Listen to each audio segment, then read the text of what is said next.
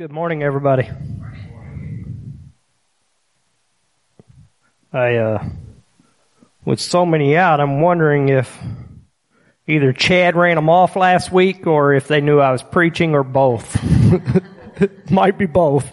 Uh, but I, I, am very grateful to Elise and the worship team that, uh, it's hard to do that. And she came up and I, I'm, I'm I'm really happy she did it because used to, whenever Rod would be out, I would always preach and Ryan, they would take family trips and Ryan would be with them and then Richard would lead worship and we always called ourselves the B team because we were the backup, you know, and so it's only fitting that his wife would come up whenever I'm preaching. So it was perfect and, uh, they did a great job. Um, and I'll probably use them for a sermon illustration soon. Uh, let's go to Acts 2. And I, I want you to understand that when Chad talked to me Monday, asked him if I was ready to preach this Sunday, I uh, I knew immediately where God wanted to take me, and uh, but anybody who's ever preached knows immediately when you get that word, you're like, well, maybe not, maybe that was me. So then I go into prayer on Tuesday, and everything we talk about in prayer lines right up with it, which it always does. What we talk about in prayer always lines up with what comes out on Sunday, and it's uh, it's always amazing. So. Uh, so we're in Acts 2, verse 1. It says, When the day of Pentecost came, they were all together in one place. In one place. Suddenly a sound like a blowing of a violent wind came from heaven and filled the whole house where they were sitting. They saw what seemed to be tongues of fire that separated and came to rest on each of them. All of them were filled with the Holy Spirit and began to speak in other tongues as the Spirit enabled them. I don't know about you, that gets me excited. When I hear that, like that's, that's a movement we've been waiting for. That is a movement we seek every single time we meet, right? Now there were staying in Jerusalem God-fearing Jews from every nation under heaven. I want you to remember that. Every nation under heaven. That means every people group was represented there in Jerusalem at that moment that were Jews. They had a representative. That's big. I would love to have a gathering where every people group was represented. I mean, we could call it quits because then we've now shared the gospel with everybody. And it uh, says, when they heard this sound, a crowd came together in bewilderment because each one heard their own language being spoken. Utterly amazed, they asked, aren't all these who are speaking Galileans? Then how is it that each of us hears them in our native tongue? Parthians, Medes, and Elamites, residents of Mesopotamia, Judea, uh, Cappadocia, Pontus, Asia, Phrygia, Pamphylia, Egypt, and parts of Libya near Cyrene, visitors from Rome who were both Jews and converts, Cretans and Arabs, we hear them declaring the wonders of God in our own tongues. So immediately when they were filled with the Holy Spirit, they begin declaring the wonders of God. And they're doing it in the way they can't do on their own. I like that part. They're doing it in the way they couldn't do it on their own. They couldn't make it happen. Amazed and perplexed, they asked one another, what does this mean? Some, however, made fun of them and said, they have had too much wine. And there's a whole movement out there of the Holy Spirit movement of people saying there's something wrong with those people, they're weird, they're not right. And every time the Holy Spirit's doing something, there's always those who want to judge. And I want you to remember these are Jews that are judging them. They're not outsiders. So let's go to the Lord in prayer. Father God, I pray today, Lord, that uh, Lord, that you would speak to us, God. I pray that I would get out of your way. You would speak your message to us, Lord, that however you want to do it, whatever you want to say, Lord, that you would speak to our hearts, that we'd be ready to receive it, Lord, and each of us would walk out of here, Lord, completely changed by what you want to speak to us, Lord. Father God, I pray for those who are at home, Lord. Whether they're sick in body or they're traveling or they just, for whatever reason that they're at home, Lord, I pray you would reach them in the exact same way as you're going to reach us. In Jesus' name we pray. Amen. So I've been so blessed by Chad preaching about the Holy Spirit over the last few weeks. And I think most of us believe that those have just been God-centered messages. And we want that. We want to see it, right? And there's, there's so much we're, we're moving forward and we're moving forward and I'm, I, I think God's ready to do that. And we just have to be ready for that, right? It, uh, there's a statistic, Chad and I talked about a few weeks ago, and uh, I shared it yesterday in a men's group that 60% of the churches in America do not believe in the Holy Spirit and the movement of the Holy Spirit. 60%. That is a, a troubling number, right? And we believe in the movement of the Holy Spirit, but I want to make sure we truly believe the Holy Spirit wants to move here. There's a difference in believing the Holy Spirit can move and believing He will move. There's a difference. So that's where we want to be. We want to make sure we get to that point to where we're, uh, we're allowing God to move.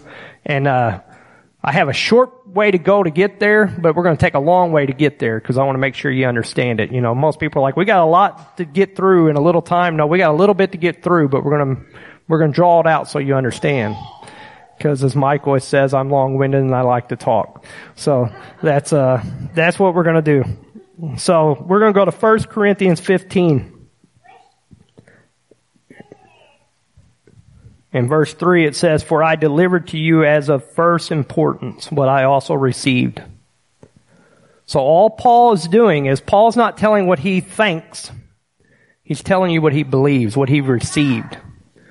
And sometimes we like to put out there what we think. We like to put our opinions out there. People don't care about your opinions and they don't need your opinions. Right? And trust me, I have a lot of opinions and I know they're just like yours. Nobody cares about them. Whenever you start sharing your opinions, you know who you gather in? Other people with that same opinion. Anybody who doesn't have that opinion is not going to be steered towards you because it's your opinion you're trying to draw people towards you, right? So we got to remember that is what Paul says is I delivered to you as of first importance what I have also received. So he's only delivering what God's given him.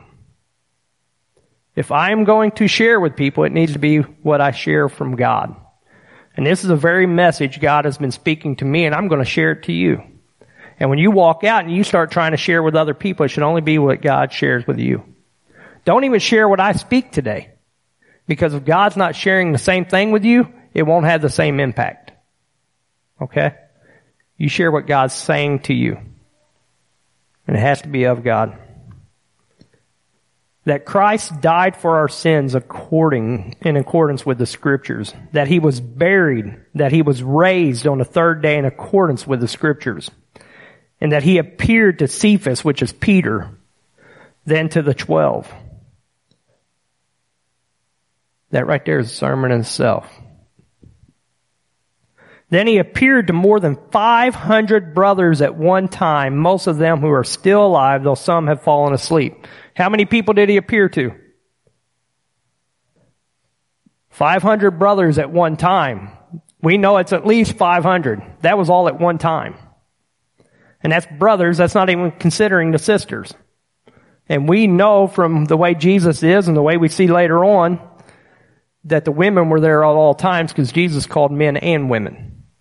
But their account is of the brothers. So we know at least 500, but it was more than 500 he appeared to. Right? Then he appeared to James. Then to all the apostles. Last of all, as the one untimely born, he appeared also to me.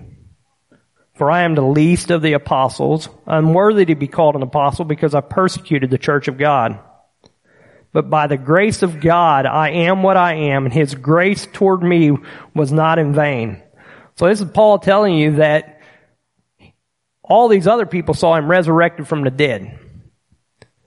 Yet afterwards, he even revealed himself to him and showed himself to him. So Paul's telling you that even though he was the worst of the worst at the time. I don't have to tell you guys, you're all church people. You already know how bad Paul was. And even to him, he revealed himself. He said, on the contrary, I worked harder than any of them. This is the guy who was persecuting Christians. I worked harder than any of them. Though it was not me, but the grace of God that is with me. So, you had 500 people that saw him resurrected. You had, we're going to see in a minute, you had 120 that were there on a day of Pentecost that were baptized in the Holy Spirit. 3,000 were saved on that day, we'll see in a minute. Yet Paul's saying I did way more than all of them. So whenever people tell you the only way the Holy Spirit was moving in this way were for those who were there on the day of Pentecost, Paul wasn't there today on the day of Pentecost. And he did far more than all of them. Right? We have to remember that. Whenever they try to twist stuff and say Paul or God's not wanting to do something, the Holy Spirit's not moving and He won't move in us, and that these miracles don't happen today, Paul says the opposite. And he was gifted with the opportunity to write 13 books in the Bible, so I'm going to believe him over anybody we have left on our earth right now. I'm going to take his word. He said, but the grace of God that is with me did it, whether then it was I or they, so we preach and so you believe. Therefore, he preached what he seen. He shared. He did what he was called to do and God did it through him and people believed. What do we do during the week that people start believing?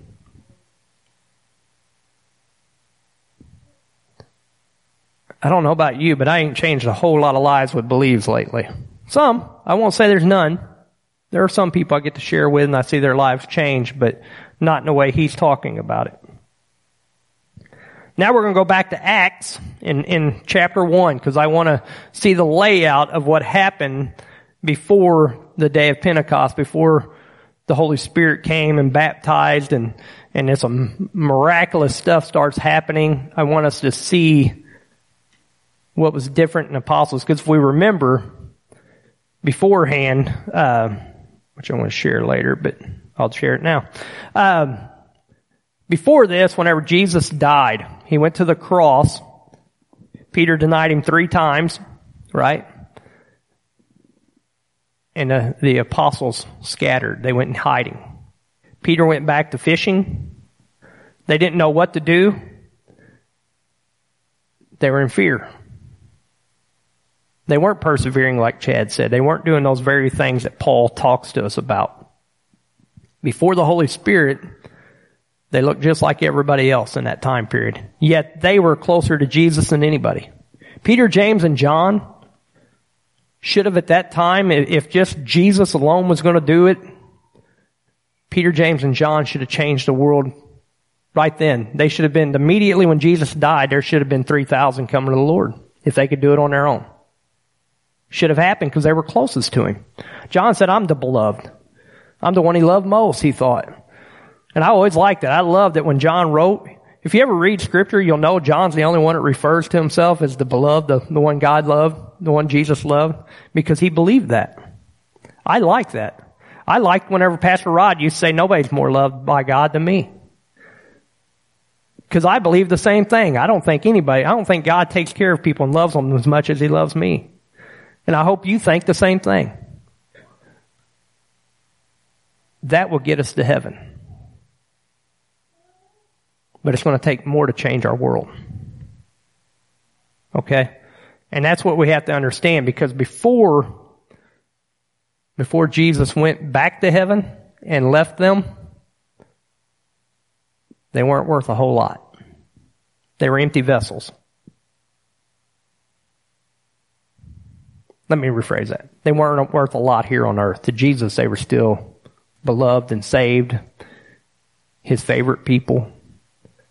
But there had to be something that changed in them. Has to be something that changes in us that we go from just being saved to changing the world. Has to be something. Chad's been talking about this over and over and over. So it says, in the former book, Theophilus, I wrote about all that Jesus began to do and teach until the day he was taken up to heaven after giving instruction through the Holy Spirit to the apostle he was, he had chosen. And I like this that, uh, you can tell Luke's a writer. He was a doctor, but he was a writer because any writer, whenever they're talking, always refers to their books so they can sell them.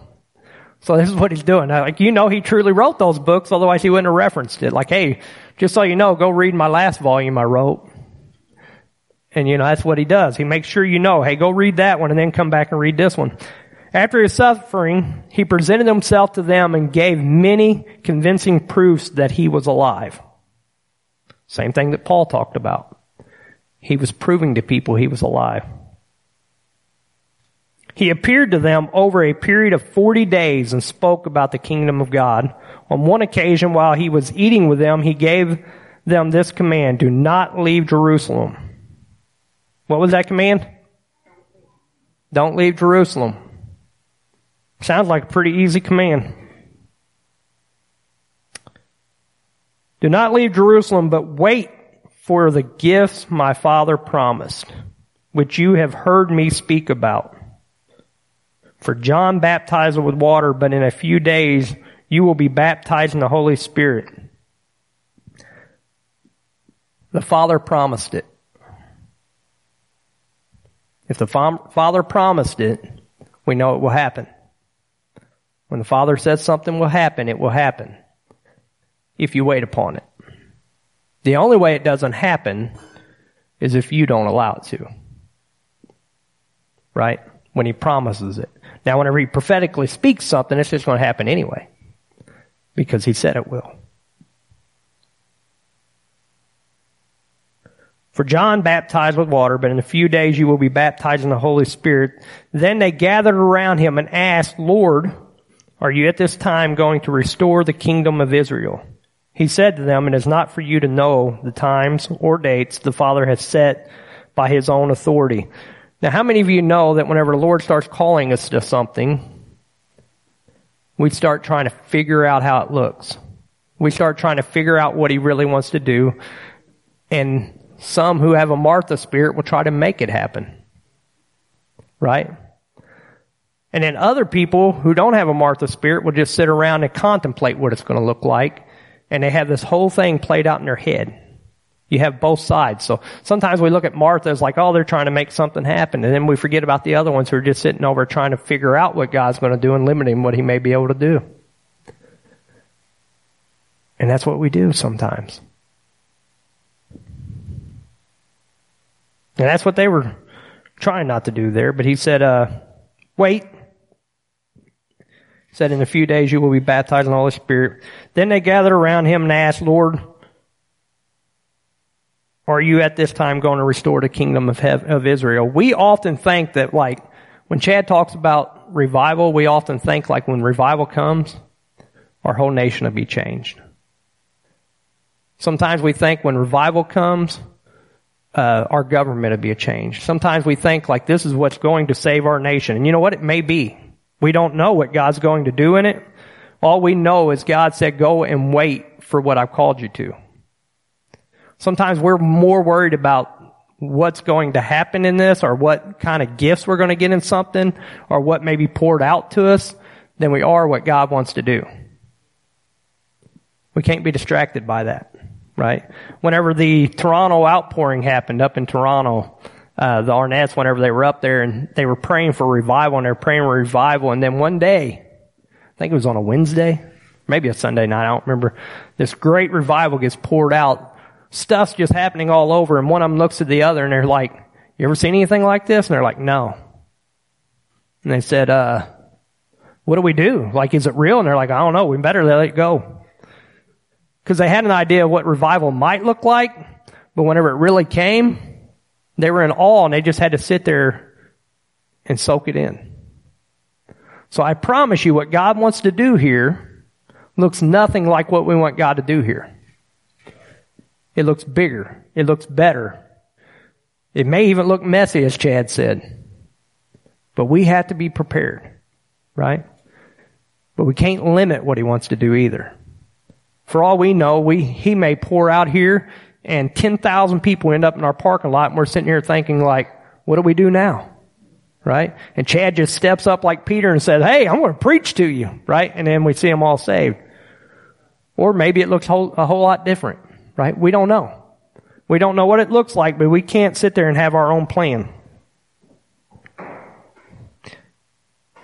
But you will receive power from the Holy, when the Holy Spirit comes on you, and you will be my witnesses in Jerusalem and all Judea and Samaria and to the ends of the earth. This goes back to what I was starting out with. Don't go out and, and just share things you hear. Go out and share the things you see. Go out and be witnesses of what God's speaking to you. Go out and talk. Whenever God's ta- sharing something in you or with you, that's what you share. Right? I can't go out. How many people you've ever heard somebody say, my pastor said this this week? My pastor this weekend talked about this. And that's okay if it's actually something that you receive from the Lord, but if you're just trying to share what Chad's receiving from the Lord or, or another person's receiving from the Lord, most people aren't going to receive that. They want to hear what you have, what God's doing with you. Your witness is more powerful than sharing the witness of somebody else. So much better right? If you're struggling with something, you can be like, oh man, I've been so sick, but I've just had this peace of God over me, right? And if I shared that, that would be more powerful than I was like, you know, I've been real sick, but my friend, he was healed and he's just so happy he was healed. That ain't much of a testimony. It's more of a testimony when I share the peace God given me, right? It's not about somebody else. Now it's about my relationship with God I get to share with them. It's very powerful.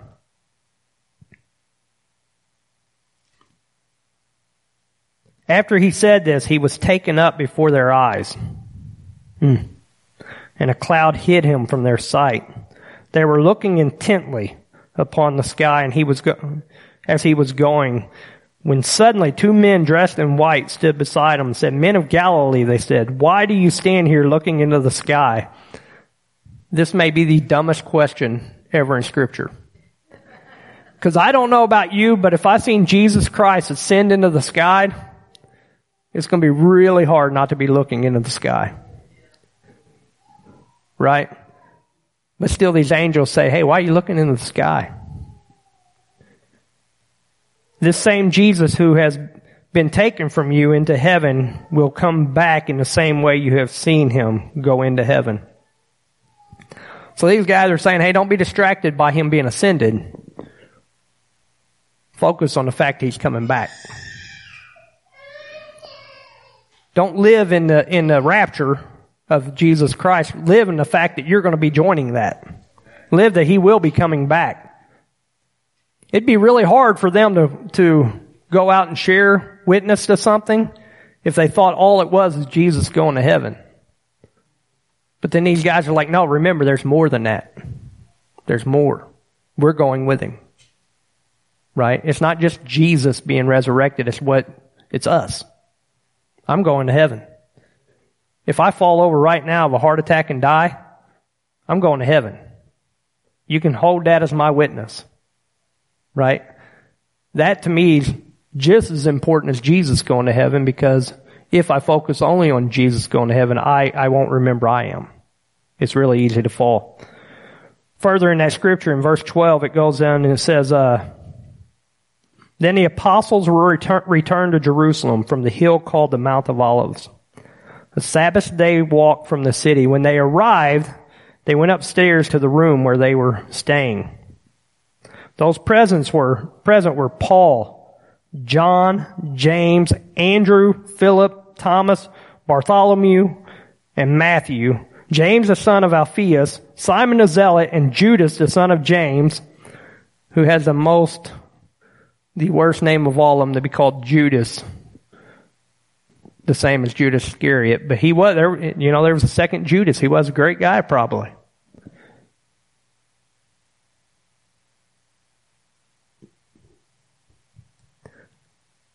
They all joined together constantly in prayer along with the women and Mary, the mother of Jesus, and with his brothers. In those days, Peter stood up among the believers, a group numbering about 120.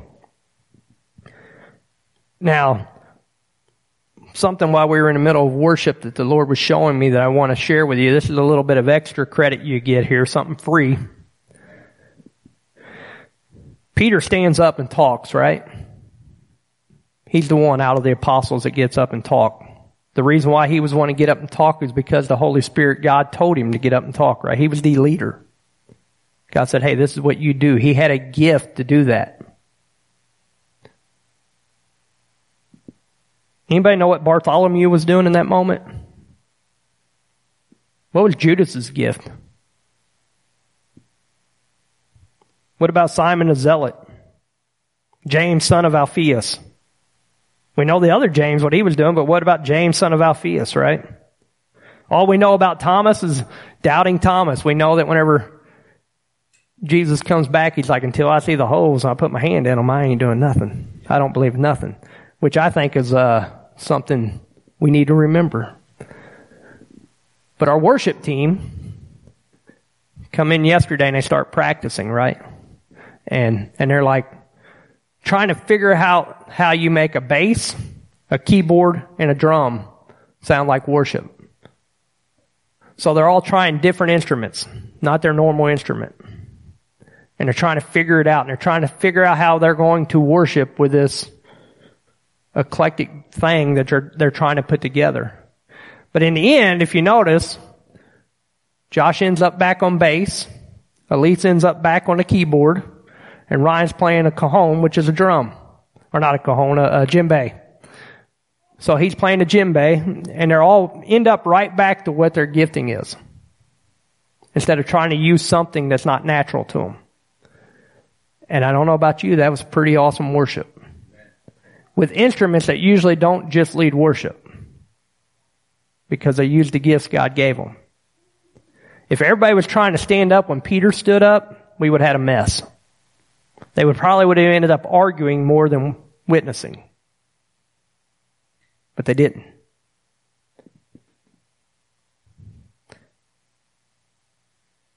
So I want you to remember the fact that there was 120.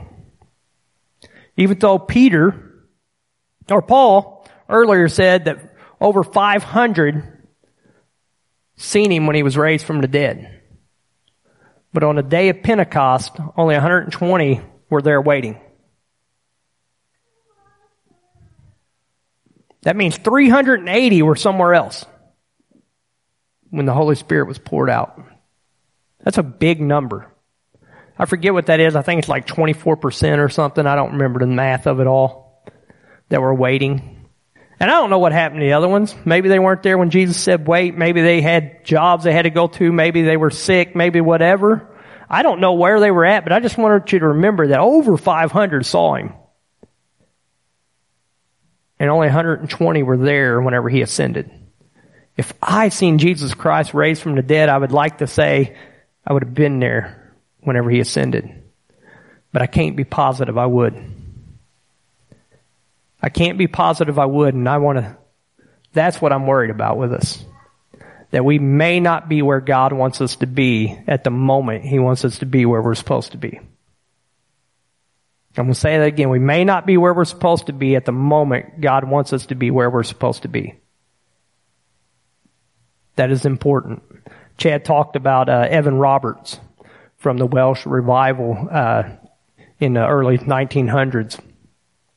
Evan Roberts was 12 years old when God showed him there'd be a revival in Wales. 12 years old.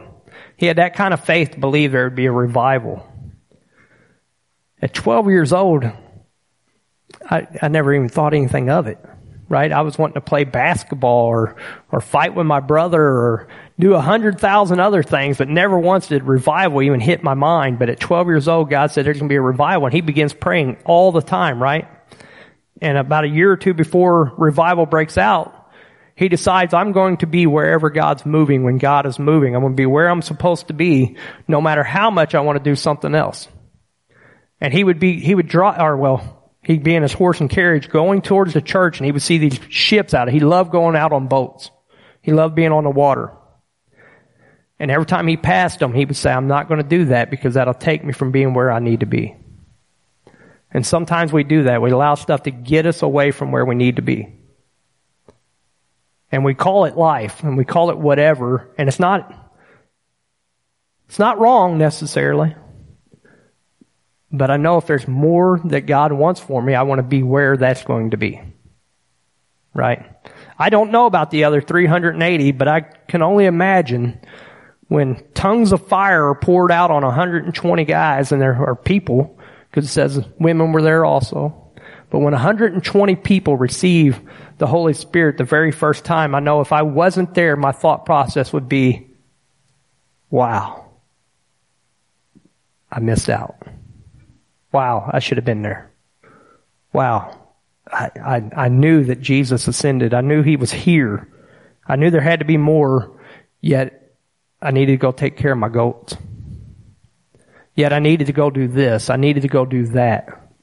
And like I said, if God's calling us to do those other things, He gives us all jobs. We have to work. We have to take care of things. But whenever He says, hey, I want you to be here, you need to be there, right? The, the biggest thing they say in churches for, for Christian people is what they call FOMO, the fear of missing out. We will not commit to anything because we're afraid if we commit to something in the church, something better may happen and we miss it. So we, we won't be committed to what's going on. So if the Lord's like, hey, uh, I want you to be in a prayer group every Tuesday, or maybe I want you to be there on Thursday, or maybe I want you to talk to Pastor Chad, see if you can open the church up on Friday so you can go in and pray. And yet you're like, you know what though? That's the day we play baseball, or that's the day this happens, or that's the day that happens, or I can't commit to, to doing that every week because what if, what if my favorite show's on? Right? We have all kinds of reasons why we, we won't commit to something what we need to figure out is the reasons why we would commit to something. Evan Roberts committed to seeing revival. And he devoted his life to following God wherever that would be.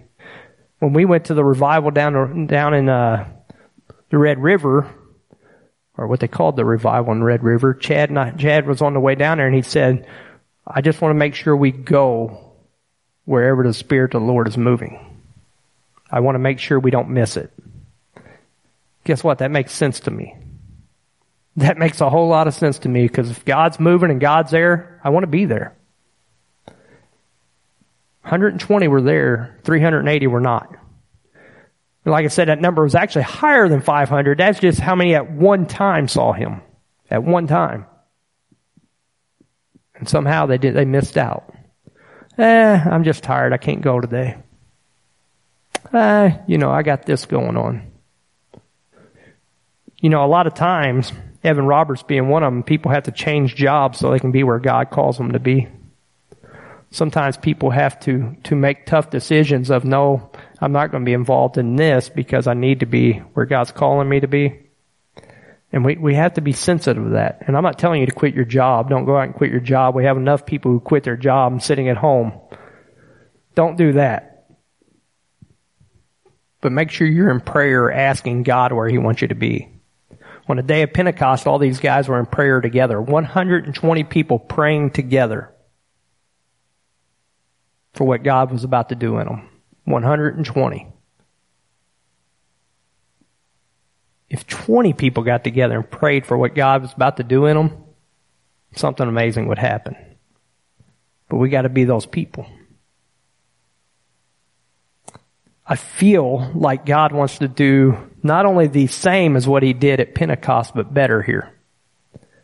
I feel like there's going to be something bigger. I don't know what it looks like. I have no idea, but I know Paul did more than the rest did, and he wasn't there on the day of Pentecost. So whenever, I don't think it's sacrilegious that I say he wants to do more. I say he, he's always wanting to do more. And if we would pursue more, He can do more. But we often limit ourselves on what we want God to do. There, there's a quote, and I can't remember, I think it was Mark Batterson said it was a, a, a plan of man can be accomplished by man, but a God plan can only be accomplished by God. And we usually have man, man plans. We have plans that we know we can accomplish. And we don't want to get outside of that because we're afraid if it doesn't happen, that maybe God ain't real, maybe. I don't know why we don't do it, but we're, we're afraid to allow God to make things bigger. We're afraid to have bigger goals. And we can't do that. And it comes down to doubt. It comes down to what we truly believe. At least for me, I know it does. So I want to address this and, uh, I want you to remember that I told you that God shared this with me before I ever shared it here. He was convicting me of a lot of stuff. So we're going to go to Matthew 13. And, uh, good thing is worship got done early so I can take as long as I want. Kind of jealous of that, ain't you, Chad? So Matthew 13 verse 53 said when Jesus had finished these parables, now mind you, he had just been, uh, sharing a long list of parables for a few chapters, and there's other stuff in them. When Jesus had finished these parables, he moved on from there. Coming to his hometown, he began teaching the people in their synagogue, and they were amazed. Now, this scripture is something Lord was speaking to me, and then on Tuesday night, Rita Yoon back there got this same scripture while we were in prayer, and I knew, yep, this is it. Right? They were amazed. I like that. It said, he began teaching the people in their synagogue and they were amazed. Sometimes when God teaches us, we get amazed, right? We get amazed. And said, where did this man get this wisdom and these miraculous powers? So they knew he had miraculous powers. They're watching it. They're like, how did this happen? We know this dude. What's going on here? Isn't this the carpenter's son? Isn't this, isn't his mother's name Mary? Aren't his brothers James, Joseph, Simon, and Judas? Aren't all of his sisters with us? Where did, then did this man get all these things? And they took offense at him. They were mad. They were mad because he was doing things that they didn't understand he was doing. They were mad because they knew everybody around him, right? They knew his family. They're like, hey, what's going on here? This is stupid, right? They were mad.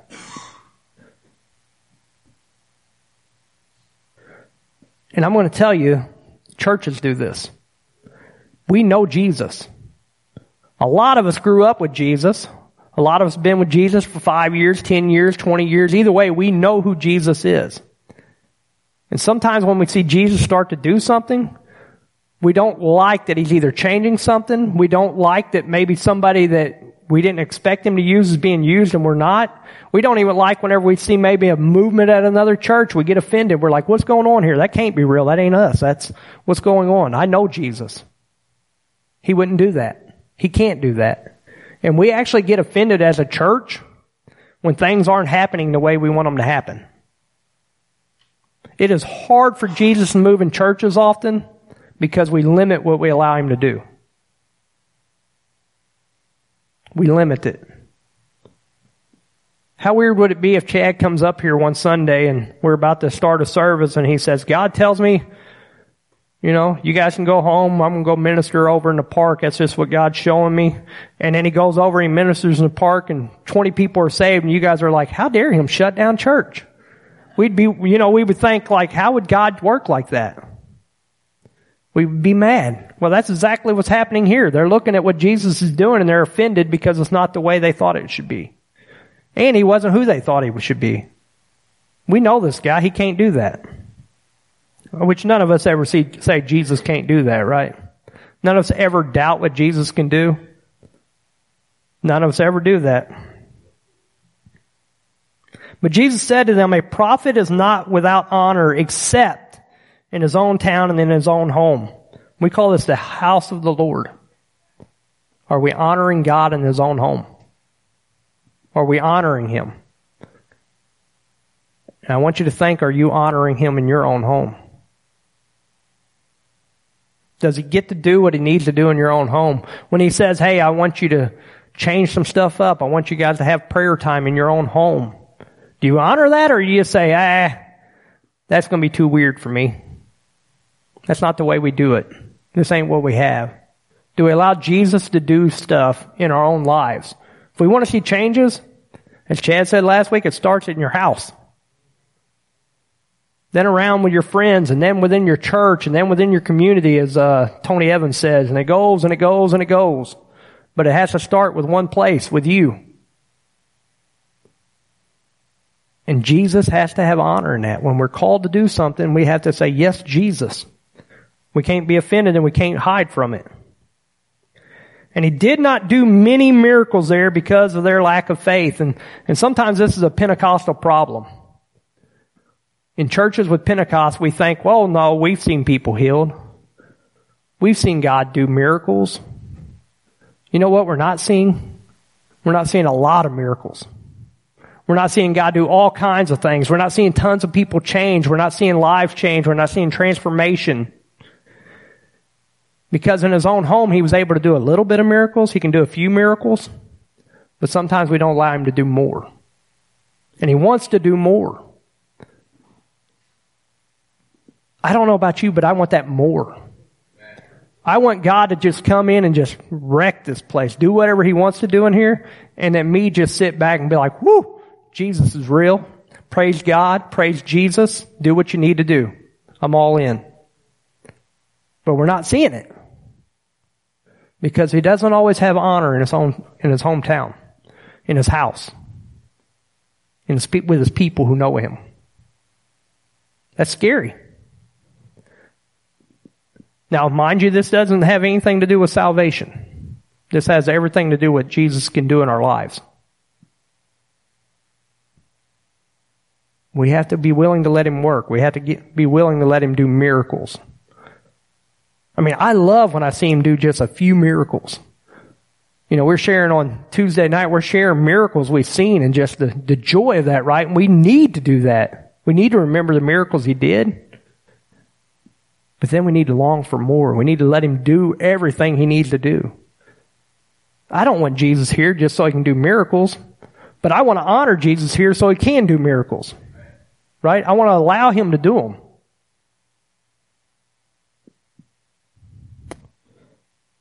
So if we go to Matthew 12, I want you to understand the family thing. Says, while Jesus was still, this is verse 46, talking to the crowd, his mother and brother stood outside wanting to speak to him. Someone told him, your mother and your brothers are standing outside wanting to speak to you. He replied to them, who is my mother and who is my brother? Pointing to his disciples, he said, These are my mother and my brother. For whoever does the will of my Father in heaven is my brother and my sister and my mother.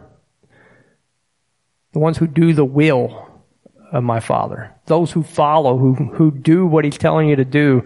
And this is the will of my Father, not just obeying commandments, but doing everything he calls them to do. Right?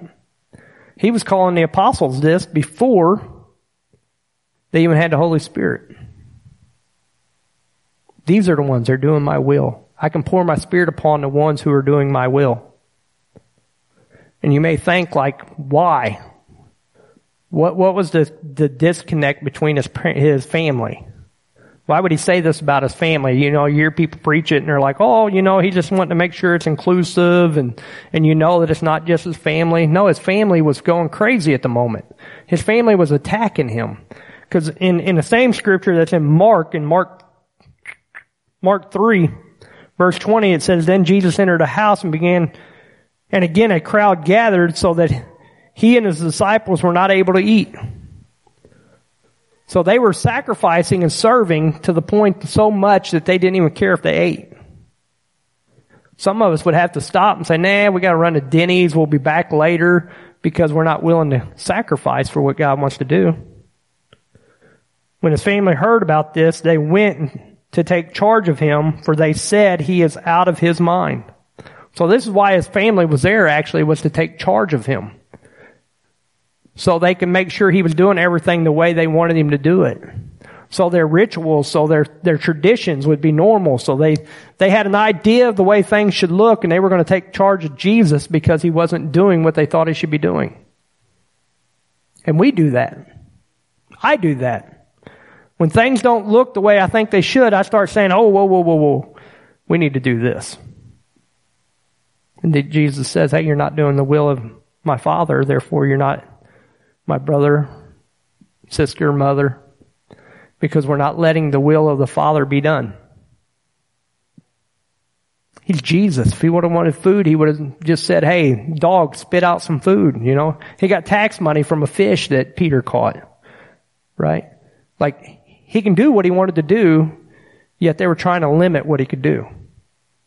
And the will of the Father, they were trying to control it. And we keep trying to control things over and over.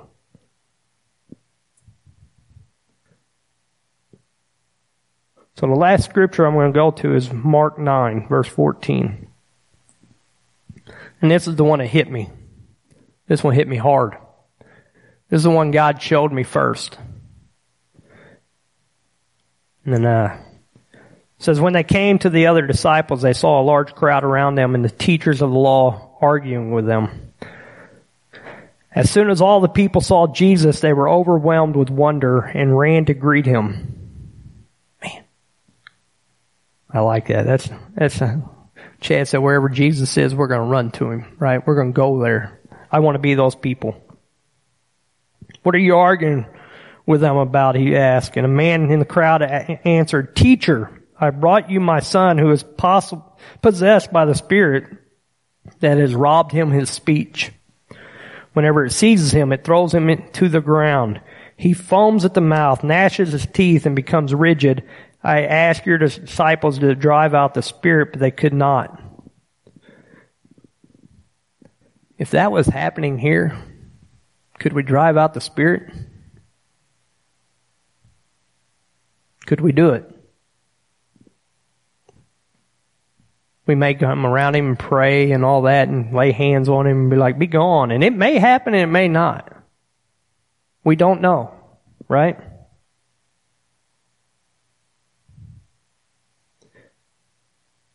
You unbelieving generation, Jesus replied.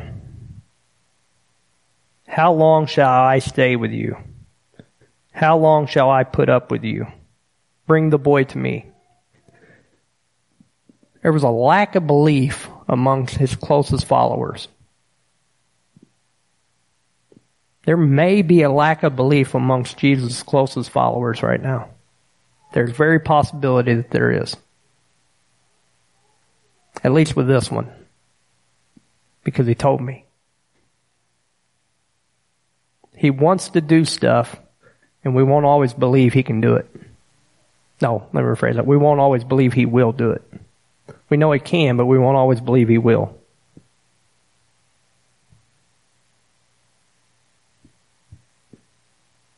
So they brought the boy. When the spirit saw Jesus, it immediately threw the boy into a convulsion. That's some fear right there. He's like, uh oh, I'm in trouble. Right? I want that. I want when I walk into a place, a, a spirit just goes in convulsions. Spirit of God's in this man, and I want him to be fearful, right? He fell to the ground and rolled around, foaming at the mouth, and Jesus asked the boy's father, I like that, like all calm, like nothing's going on. You know, here's this boy rolling around, spirit possessed, and demon possessed, and, and he's like, hey, how long has this been going on? right? From childhood, he answered, it has often thrown him into the fire or water to killing, but if you can do anything, take pity on us and help us. If you can do anything, take pity on us and help us. Sometimes we ask if Jesus can do stuff. Can he do that? Can that really happen? And that's where this guy is at if you can, Jesus said, and I want you to remember, he, he's talking to what he believes is a, a unbelieving generation. So you kind of get this thought process of he's like, you guys just don't get it. Right? He says, if you can, everything is possible for the one who believes. I want you guys to repeat that. Everything is possible for the one that believes. What if we believe that? Everything is possible for the one who believes. You remember Jesus Christ himself said those words. It wasn't Paul, wasn't Peter, wasn't James, wasn't an Old Testament prophet. Jesus Christ said all things are possible for those who believe. All things are possible for those who believe. Guess what? Jesus cannot lie. What Jesus says happens. It's impossible for it not to. He cannot lie.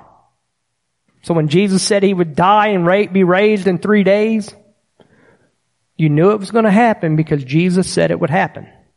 So if all things are possible for those who believe, that means all things are possible for those who believe. Not some things. Not the easy things, not the small things, not the things we can accomplish on our own, but all things are possible for those who believe. That is very powerful. Immediately the boy's father exclaimed, I do believe. That's what a lot of us do. Immediately say, Oh, I believe. I believe. I believe God's going to heal. I believe God's going to do this. I believe this. I believe. And then this guy had to follow it up because he realized, wait a minute, maybe I don't. If I believed, something would have already happened probably. He said, help me under, overcome my unbelief. Help me overcome my unbelief. Lord, help me overcome my unbelief. Some of us are facing things all the time. Uh, addictions, uh, doubts, fears, uh, laziness, uh, sicknesses, diseases. And we know God can do something. We know He can, but we don't believe He will. That's our problem. We know God has the ability and the power to do something, but we don't ever have the faith usually that He will. And we're stuck there. We're stuck with this thing of, I know he can, but I don't think he is. I just don't know. And we have doubt that he can do something. Guess what? Doubt ain't a problem. Doubt's not the problem. The lying to yourself that you believe is the problem. This man said, I believe, but help my unbelief. And I'm going to tell you why this is important to me because whenever Mike was in the hospital, this scripture came to me. Mike's going into surgery, everything's going on, and God sh- shows the scripture to me and I share it with Kim because I'm thinking this is for Kim. Because I know I believe in healing. I know God can heal Mike if he wants to heal Mike.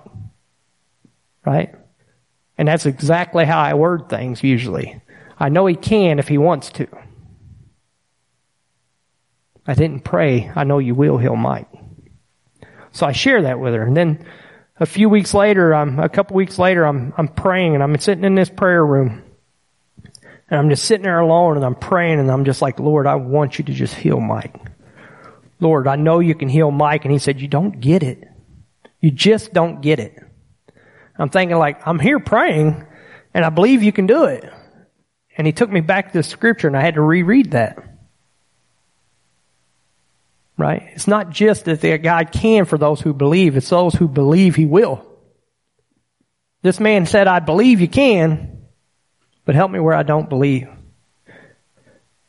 He had to admit that he had doubted it. Right? I had to admit to myself that I doubted God was going to heal Mike. I believed he could, and I was going to rejoice when he did. But I wasn't walking into it with the thought process of God's going to do this. I thought, hey, there's a possibility. I didn't live as if I believed it though. I didn't live as I believed it.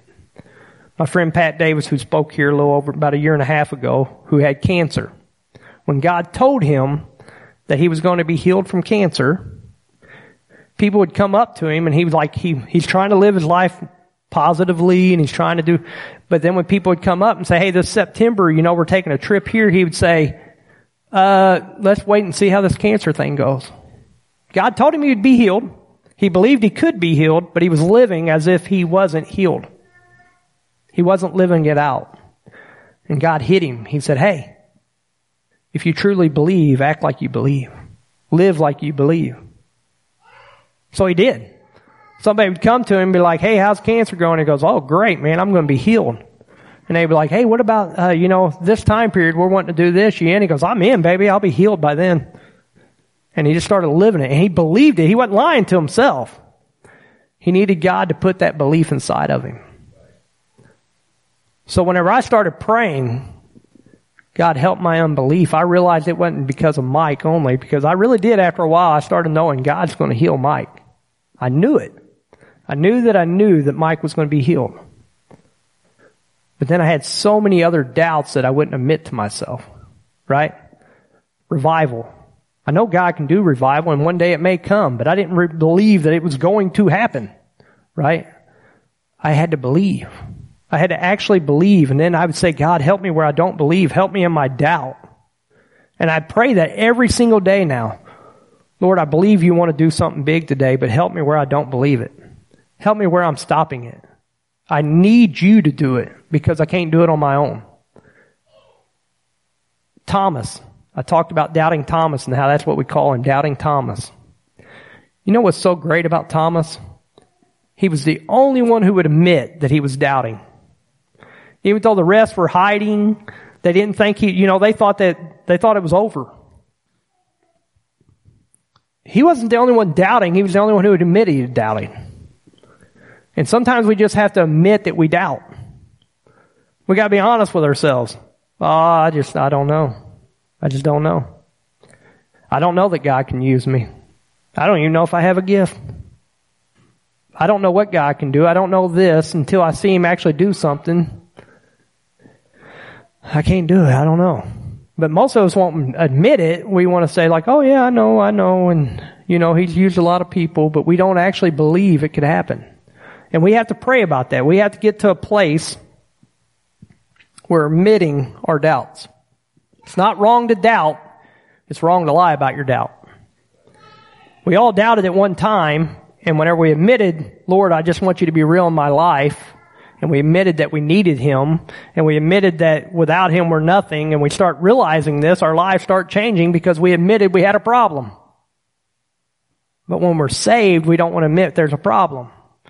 We want to be like the family and we want to say, well, this ain't looking the way it should. And we have this whole thought process of how things should look and, and we walk around in doubts that we don't want to admit. But when we admit our doubts, God can move. When we admit that we don't have enough belief, God can add belief to us. He can step in.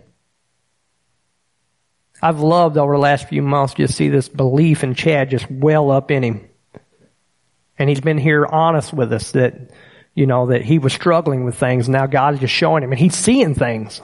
And he has this great belief now that God's going to do it. And then he's praying, God, just help me. The other day, I, whenever we talked about, I, I, I don't remember what we talked about actually, but I called him. I was like, you all right, man? He was in the prayer room and he said, hey, I just want to make sure my heart is on fire for what God has. I want to make sure I'm where he needs me to be. You know, and he, he was in there praying for that passion for the Lord that he wants to make sure he's keeping. But do we do that? Do we all do that? Do we pray that God does more in us? Do we pray that, Lord, where I'm lacking, you step up? Lord, help me be hungry for you. Lord, help me where I'm doubting you can do something. Lord, just you take over because I need you. Do we actually yearn for that? Do we have that passion? We need that. We really, really need that. And at least you can, uh,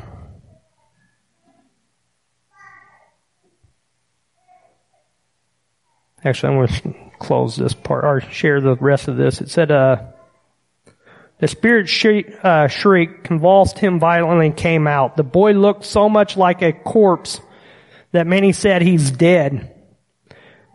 I'd rather be dead and without a demon than alive with a demon. So I, I wouldn't have been too scared in that. But Jesus took him by the hand and lifted him to his feet and he stood up. After Jesus had gone indoors, his disciples asked him privately, why couldn't we drive it out? And Jesus replied, this kind come out only by prayer. The reason why we're not seeing a lot of things is we're not in prayer for it. The reason why we have doubts is we're not praying about them. The reason why we're not hungry is because we're not praying about it. We have to change the way we do stuff. We have to look different. At least you can come on up. It, uh, we have to be different. We have to stop doing things the way we've always done them. We have to trust God can do something. We got to trust Jesus, right? And I'm going to share an excerpt from uh, a book called Rethinking the Church by James Emery White. I know nothing about the book, never read the book, but the excerpt is perfect for where we're at, and it's called Rethinking Church, and I think we need to do that. I do know the guy himself, James Emery White. White. I don't know any. I don't know him personally, but I know in the 90s, he had a church. He started a church, or maybe late 80s, of just himself, his family. It was a church for his family. And then within no time at all, it was one of the fastest growing churches ever. He had 10,000 members because he was rethinking the way he was doing things. I don't know, from one family to 10,000 people is a big jump. We've seen that in Pentecost. 120 sitting there, 3,000 immediately saved. Then we see 5,000 and we see thousands upon thousands saved, giving their lives to Christ. And because something changed. And we need to change. Something has to change. And in this, I'm going to read a little bit of, I'm also going to phrase, but 1968, the greatest watches were made where? Anybody know? Switzerland. 1968. They had the greatest mechanisms, like the movement. Even now, the, the, they make the most intricate watches. They're beautiful. They're amazing, right? And they, they had, uh, at that period of time, nobody ever thought that could change, that the watches would ever, you know, like Switzerland was always going to be the watch place. They were the ones. They knew what they were doing. They had the best uh, craftsmen. They were, they just had it. And I've seen some of those Swiss watches where the, the, gears just move, multiple gears and all this, and they're perfect. They're beautiful, right? They had the market cornered for 60 years at the time. And they were always refining that, that technique they had. They were always refining the moving gears and they were always trying to get better and better and better at what they were doing. They were perfecting their craft right?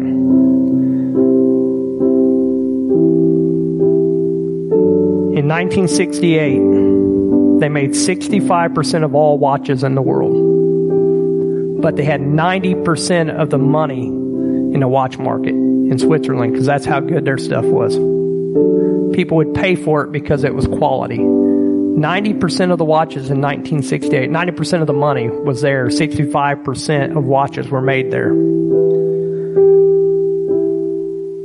But something happens by 1980, which is just 12 years later. They laid off thousands of watchmakers. And it says, and they controlled less than 10% of the world's market. 10%. From 90% of the money to 10% of the money. No, 65% of production to 10% of production. 90% of uh, the money to 20% of the money of their profit.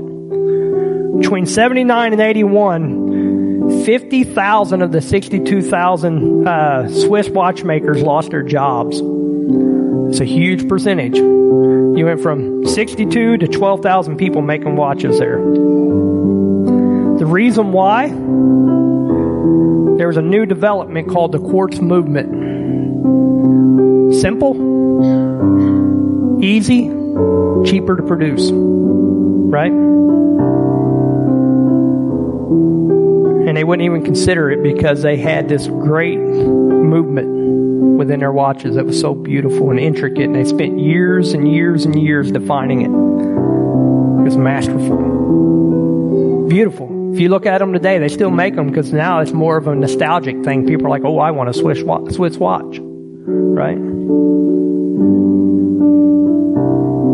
The funny thing about that they would not accept the movement of the quartz, but it was actually invented by somebody in Switzerland. And nobody would receive it. Nobody would receive that. Because it had no mainstream for springs, no, no main springs or knobs, they thought it was, it was trash. It's not a good product said it was too much of a paradigm shift for them to embrace. Too much of a change. We can't embrace that much change. Seiko, on the other hand, accepted it and along with a few other companies became the leader in the watch industry. They took over because they were willing to accept that, hey, there's something different here, right?